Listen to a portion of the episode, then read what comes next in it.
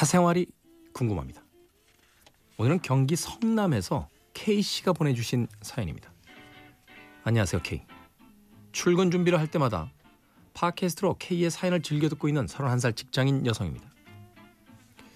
이렇게 사연을 남기게 된 이유는요, 누군가를 격하게 짝사랑하고 있기 때문입니다. 그 사람이 누구냐고요? 현재 이직한 회사의 사수예요. 사수의 프로필을 소개하자면 백팔십이 넘는 키에 김강호를 좀 닮았고 심지어 옷도 잘 입습니다. 저희 회사의 비주얼 담당이라고 할 수 있죠. 아, 멋지구나. 처음 이 사람을 봤을 때 청담동 클럽 죽돌이처럼 생겨서 그냥 마음에 들지 않았습니다. 어떻게 생긴 게 청담동 클럽 죽돌입니까? 예? 제가 좋아하는 스타일은 단정한 모범생 스타일의 박학다식한 사람이었거든요. 근데 이 사람과 회의를 하다 보니 저도 모르게 빠져들게 됐어요.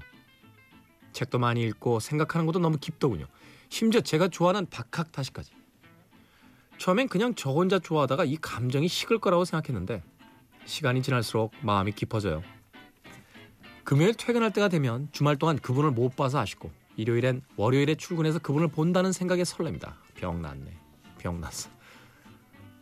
근데 몇 주 전부터 이상한 게이분이 업무 얘기를 하다가 제게 이상형이 어떻게 되냐부터 시작해서 나중에 결혼해서 자녀 교육은 어떻게 할 것인지, 결혼은 언제 할 건지 등등. 아, 이상한 게이분이 아니고 자, 자 다시 읽습니다. 네, 맞춤법에 문제가 있었습니다. 띄어쓰기. 근데 몇 주 전부터 이상한 게 이분이 업무 얘기를 하다가 제게 이상형이 어떻게 되냐부터 시작해서 나중에 결혼해서 자녀 교육은 어떻게 할 것인지, 결혼은 언제 할 건지 등등 엄마와 전혀 연관없는 이야기들을 점점 물어보더라고요. 이게 저에 대한 호감일까요? 이분과 가까워지려면 어떤 식으로 접근해야 할까요?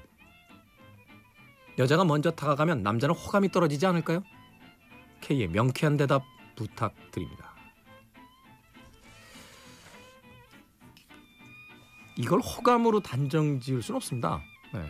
왜냐면요, 본인이 호감이 있는 게 아니라 어, 누군가에게 소개해주기 위해서 물어본 것일 수도 있잖아요. 말하자면 결혼 못하고 있는 오래된 자기 선배나 네, 주변 사람들에게 어, 우리 회사에 누구 있는데 한번 소개해볼까? 하면서. 그러니 이것이 꼭 본인에게 호감이 있어서라고 이야기할 수는 없습니다. 그러니 그냥 어설프게 접근했다간 네, 바보 될 수 있어요. 바보. 네. 제가 드릴 수 있는 이야기는요, 이렇게 호감을 보이신다라기보다는 이야기를 걸어왔을 때 자신이 아주 잘 돋보일 수 있는 대답들을 하는 거죠. 네. 어우, 죄송합니다. 며칠 전부터 감기가 걸렸는데 네, 코 감기가 오늘 아주 절정에 이르는. 전 그렇게 생각해요. 어. 여자가 먼저 다가가면 호감이 떨어진다? 음. 실제로 남자들이 좀 그렇긴 한 것 같아요.